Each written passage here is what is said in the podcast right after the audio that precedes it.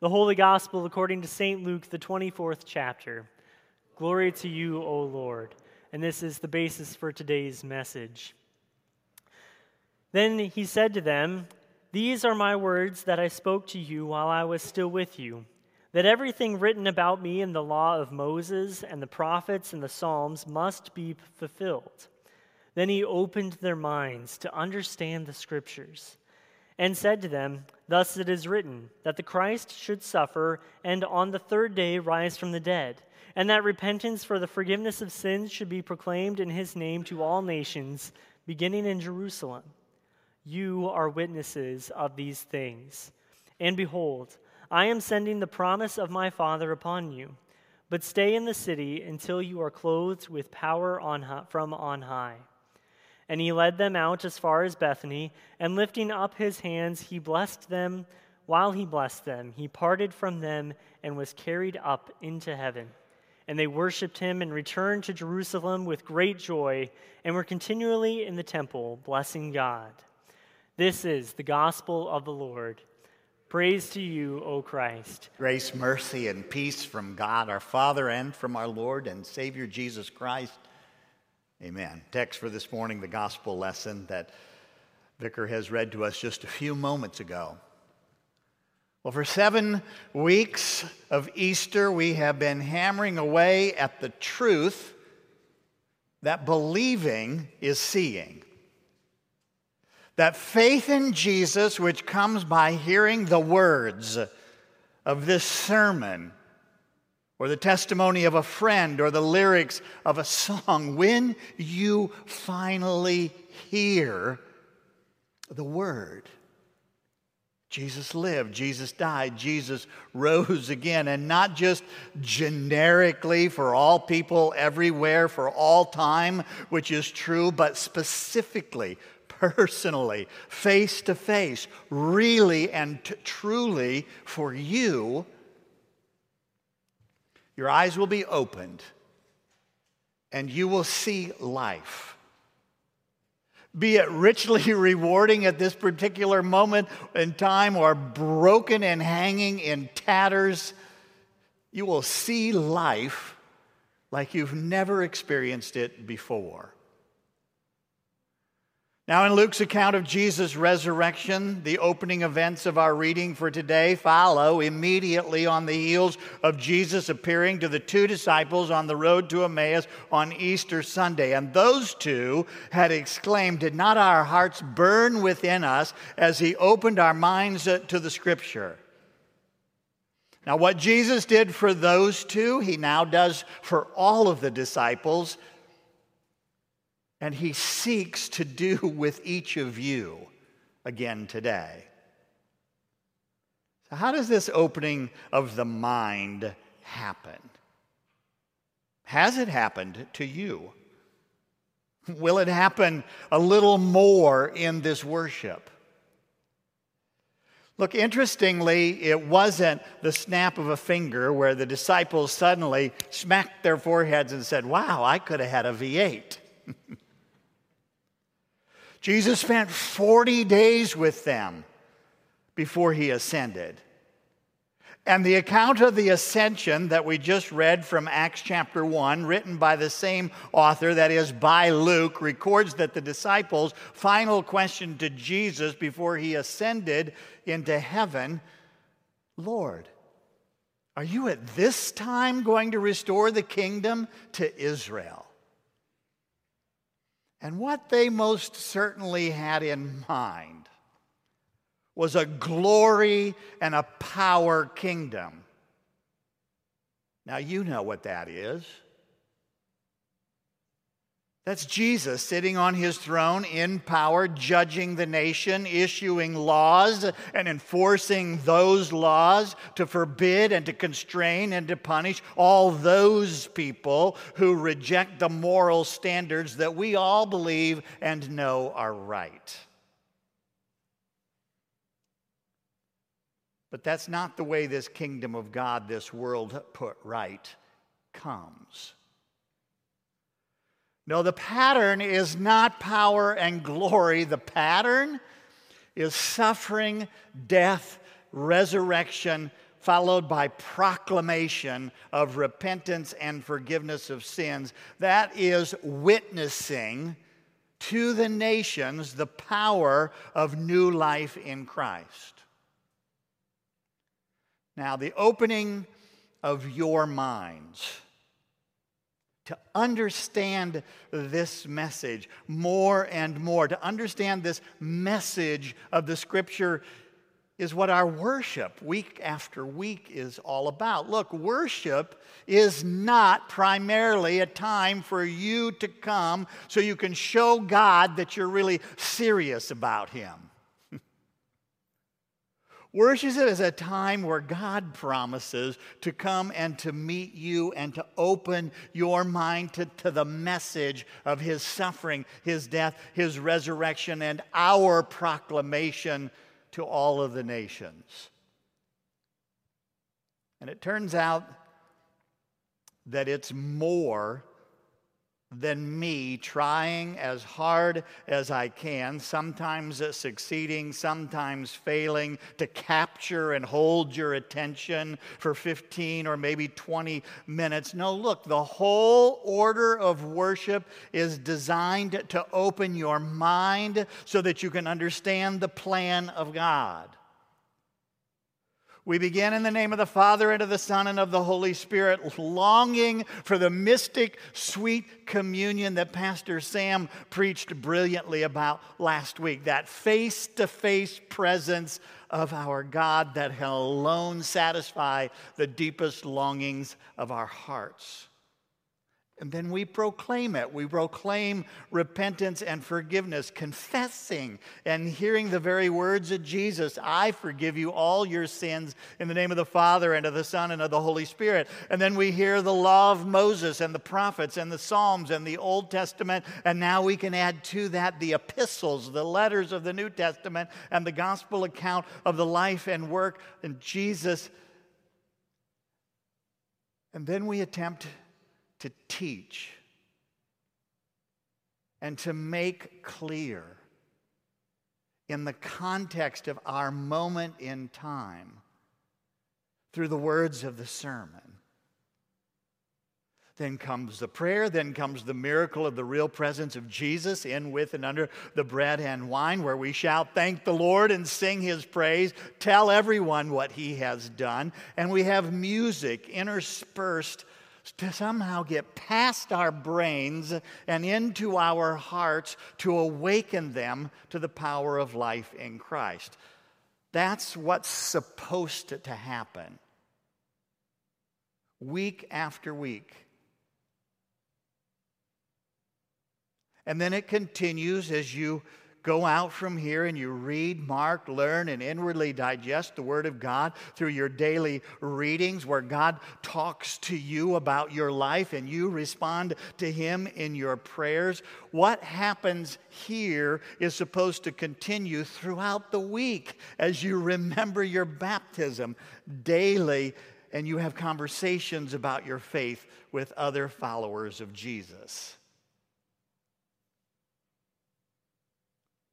So, has your mind been opened to understand the message of the scripture suffering, death, resurrection, and proclamation to all nations? Or are you blindly going through the religious motions with some vague sense of duty, or for no other reason than it's just the way that you were raised? The measure of a mind opened to the scripture is the witness, is the testimony that your life gives minute by minute, hour by hour, day by day. Now, there is something extremely frightening in this little word witness that you need to know about. Because in the original Greek language of the New Testament, the word witness is the word martyr. The pattern of life for those whose minds have been opened is not power and glory, but suffering and death and resurrection. Now, I need you to listen carefully to this next part because there is a spiritual suffering, death, and resurrection that we are to live every day. And there is, in fact, a physical suffering, death, and resurrection that we will all face unless Jesus comes again before that. Sin that is, not living within the design for which God created me, spelled out rather nicely in the Ten Commandments, that is, the law of Moses, and summarized neatly by Jesus love the Lord your God with all your heart, with all your soul, with all your mind, with all your strength, and love your neighbor as yourself, to which Jesus then goes on to add, love one another as I have loved you. Sin is the failure to do so and it always produces suffering in your life and in the lives of others. This sin leads uh, to death, and death is the only way out of sin. But Jesus has provided us a way to die to sin right now while we're still alive. We admit, we confess that we are helpless to free ourselves from this sinful condition, and we believe that Jesus died in our place. And by that believing, it is as if we have already died. Look, the unmatchable miracle of Jesus' death is that he was more than just a martyr who, who died for what he believed in. Jesus died and then he rose again from the dead. And in your baptism, and every time that you remember your baptism, you are supernaturally united with Jesus, where you die to your sin and you are resurrected with him to live a new life starting right now. To be a witness, to be a martyr to that pattern, which is God's plan revealed in the whole scripture, is to live more and more consistently today than you did yesterday to live more and more consistently today a life of freedom. Free from fear, free from hatred, free from loss and, re- and rejection, free from fear of the collapse of our economy, free from the fear of death from disease or from random violence, even free from the fear of persecution and attentional violence because of your faith in Jesus. to be a witness, to be a martyr to this pattern of the scripture of suffering, death, resurrection, and proclamation is living more and more consistently today than you did yesterday, a life of joy.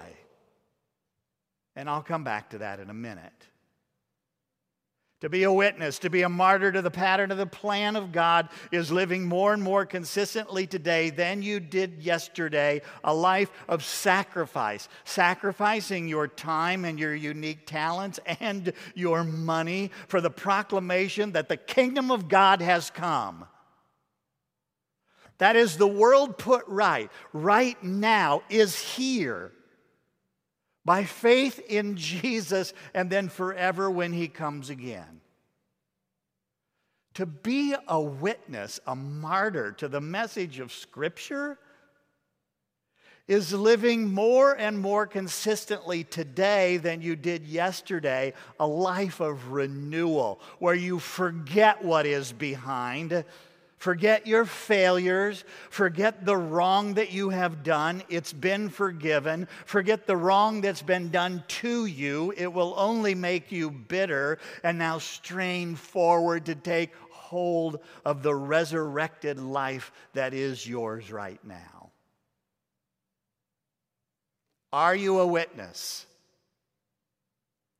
Are you a martyr to the pattern, uh, to the pattern of salvation?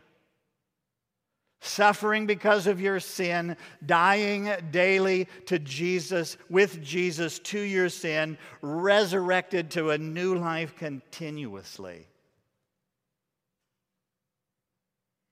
Does it even sound vaguely interesting?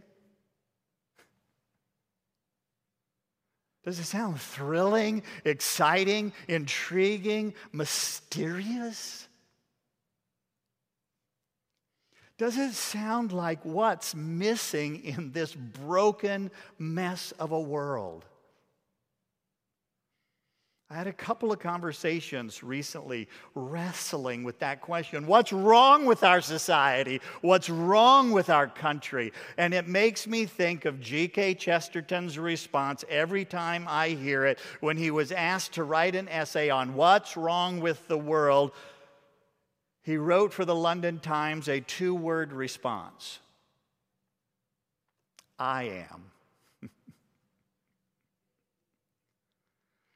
Look, I long for every fiber of my being, for every fiber of your being to pulsate with the real presence of Jesus Christ so that the look in your eyes and the tone of your voice and the motivation of your heart is for a fellow human being, a family member, a friend, a complete stranger to believe and to see what you have believed and seen again today.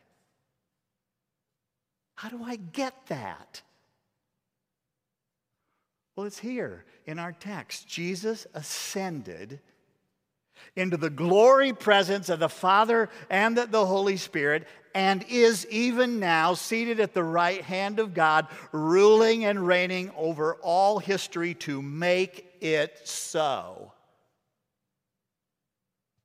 And to make it an ever emerging reality in your life and in mine. He clothes us with power from on high, namely the Holy Spirit, whose coming we will celebrate next week as Pentecost.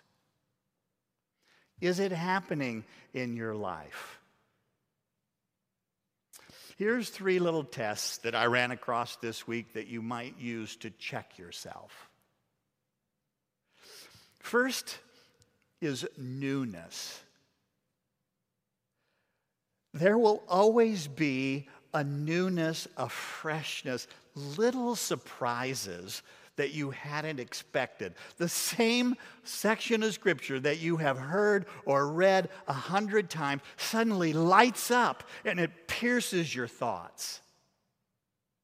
For me, recently, that has been the words of hymns that I have sung a thousand times perhaps. Last week, it was the phrase mystic sweet communion with God, with one another, with those who have already gone to heaven. In the hymn, The Church is One Foundation, that sparked a longing in me to know it more and more. This week, it was a verse from Go to Dark Gethsemane that popped into my head as I was studying and preparing this service. Mark the miracle of time, God's own sacrifice complete. It is finished. Hear him cry. Learn from Jesus Christ to die. Second, it is an engagement of your whole person your mind, your will, your emotions. Now, you can see it in this verse, and I said I'd come back to it. They worshiped Jesus and they returned to Jerusalem with great joy. Do you notice? No more hiding behind locked doors. Now they are in the temple continuously. Now, I am not a highly emotional person, unless, of course, the emotion is anger, and then I can get all worked up. And I have always been warned to beware of too much emotion because they can, they can fool you. Nevertheless, I do find myself wishing that we could all do the hokey pokey a little bit more. Put your whole self in and shake it all about. Are you putting your whole self in? And finally, be patient because it is always gradual. It is an unfolding. It is cumulative. You will keep on adding a bit here and a bit there. In our epistle, Paul wrote, having the eyes of your heart enlightened that you may know what is the hope to which you have been called. Expect surprises, put your whole self in, be patiently persistent. Someone sent me the serenity prayer this week. You know these words God grant me the serenity to accept the things I cannot change, courage to change the things I can, and wisdom to know the difference. I expect most people have heard that before. But that prayer goes on, it usually doesn't fit on the posters or in the greeting cards. It says, living one day at a time enjoying one moment at a time, accepting hardship as the pathway to peace, taking as Jesus did this sinful world as it is, not as I would have it, trusting that He will make all things right. When I surrender to His will, I may be reasonably happy in this life and supremely happy with Him forever and ever in the next. Amen. Now, the peace that passes all understanding, keep your hearts and minds in this true faith, the life everlasting. Amen.